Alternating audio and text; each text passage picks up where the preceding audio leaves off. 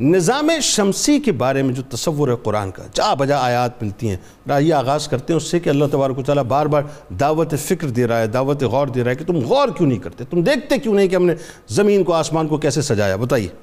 بسم اللہ الرحمن الرحیم۔ جنید صاحب، بہت شکریہ۔ بہت ہی علمی اور بہت ہی دلچسپ موضوع ہے آج کا۔ نظام شمسی کو جب آپ دیکھتے ہیں یا عالم بالا کے اندر جتنے بھی ستارے ہیں، چاند ہے، سورج ہے بکیا سٹارز ہیں ان سب کو جب ہم دیکھتے ہیں تو ان کا پورے کا پورا نظام ان کا بارے نظم و ضبط ایک سسٹم کے تحت ان کا چلنا اور پھر ان کا ایک امپیکٹ ہونا ماحول پر پوری کائنات پر۔ اور جس ایک قوت کے توازن کے ساتھ یہ آگے بڑھ رہے ہیں یہ نظام آگے بڑھ رہا ہے یہ قادر مطلق ہستی کی اطلاع دیتا ہے۔ واہ! جیسے اللہ رب العزت نے شاد فرمایا شمس والقمر بحسبان۔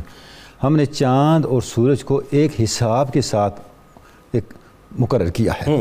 اور وہ ایک بیلنس کے ساتھ ایک سسٹم کے تحت ایک ڈسپلن کے تحت اپنے اپنے راستوں پہ رواں دوا ٹھیک۔ قرآن حکیم نے جو اس کو ڈسکرائب کیا ہے جنید صاحب اس میں پہلی بات تو یہ ہے کہ اس سسٹم کی نیچر کیا ہے۔ اس کے بارے میں ہمیں رہنمائی ملتی ہے۔ بتائیے۔ اس کی اہمیت کیا ہے؟ بتائیے۔ اس کے بارے میں رہنمائی ملتی ہے۔ اور اس کے بعد اس سے ہم نے آرگومنٹ کس طرح لینا ہے؟ ذات خداوند کی موجودگی کا۔ جیسے ابراہیم علیہ السلام نے آرگومنٹ لیا۔ نمرود کے سامنے۔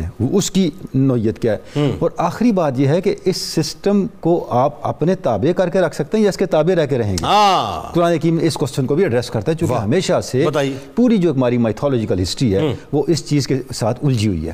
بتائیے۔ جب آپ یہاں سے شروع کرتے ہیں کہ اس کا پورے کا پورا سسٹم اللہ رب العزت نے کس حکمت کے تحت قائم فرمایا ہے تو ارشاد ربانی ہے ہو اللہ جعل الشمس ضیاء والقمر نورا۔ اللہ نے چاند اور سورج کو ضیاء اور نور کا حامل بنایا۔ واہ۔ اچھا ان دونوں میں فرق ہے ہم اس طرف نہیں جاتے۔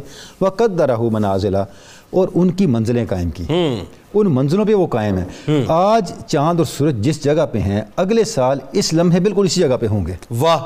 اب یہ چیز سوائے قادر مطلق کے تصرف کے اور قدرت کے پاسبل نہیں یعنی وہ تیر بھی رہے کائنات پھیل بھی رہی ہے لیکن وہ اپنی منزل پر ہے ان کائنات کا پھیلنا اور پوری کی پوری کائنات کا اپنی جگہ پہ متحرک ہونا ان کی حرکت کو ڈسٹرب نہیں کرتا بلکہ یہ ان کا لنکج جو ہے باہمی ربط وہ آگے بڑھتا چلا جاتا ہے۔ کیا کہنا؟ لت اچھا یہ اللہ رب العزت نے یہ کیا کیوں؟ لتعلموا عدد السنین والحساب تاکہ آپ کو دو چیزوں کا پتہ چلے۔ آپ شب و روز کا سالوں کا بارے میں جان سکو اور حساب رکھ سکو جہاں دو چیزیں ارشاد فرمائی ٹھیک ہے۔ اس کا مطلب یہ وقت کا پیمائش کرنا اور چیز ہے اور حساب رکھنا اور چیز ہے۔ واہ۔ یعنی یہ شمس و قمر اور کا نظام ہے ہاں۔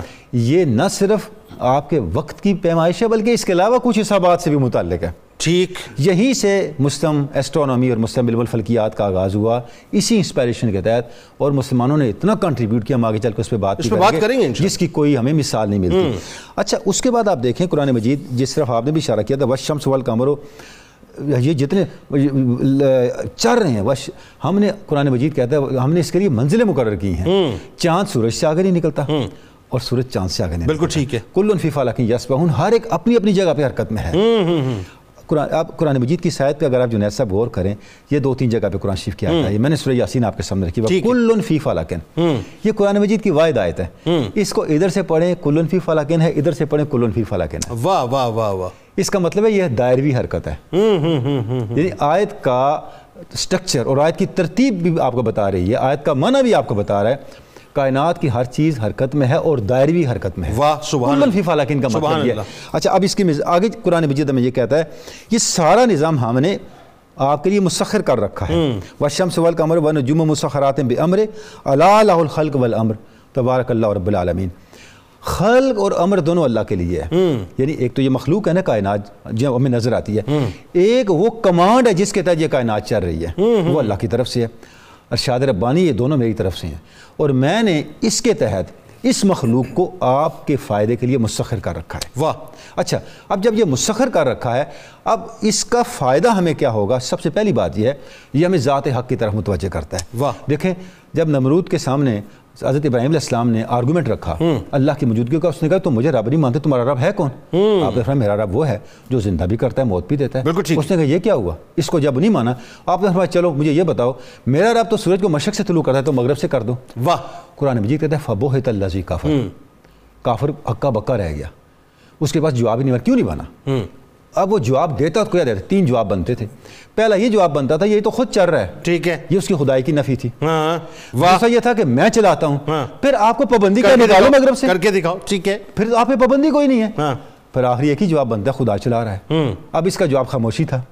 یا اپنی خدائی کا انکار سو۔ خاموش ہو گیا۔ ٹھیک۔ ہے مطلب یہ ہے کہ نظام شمسی پہ غور کفر کی خاموشی پہ لے جاتا ہے۔ ہاں ہاں ہاں کفر کے کفر پہ لے جاتا ہے۔ واہ واہ واہ۔ کافر خاموش ہو گیا۔ اور وہ جو اپنے آپ کے خدا ہونے کا دعویٰ کرتا تھا۔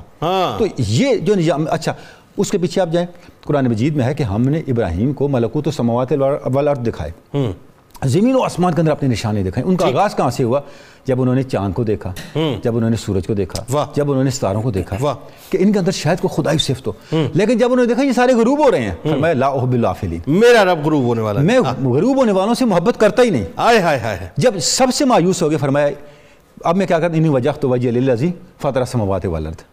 وما انا من المشرکین میں اپنا رخ اس رب کی طرف کرتا ہوں جو غروب نہیں ہوتا بلکہ غروب ہونے والوں کو پیدا کرتا ہے۔ کیا کہنے کیا اور میں مشرکوں میں سے نہیں ہوں۔ ٹھیک۔ مطلب کیا ہوا؟ نظام شمسی پہ جب آپ غور کرتے ہیں تو آپ نہ صرف اس کائنات کی حقیقت سے ٹھیک ہے۔ اس کے خالق سے آشنا ہوتے ہیں اور اپنی زندگی کے مقصد کی طرف پھر آپ بالکل۔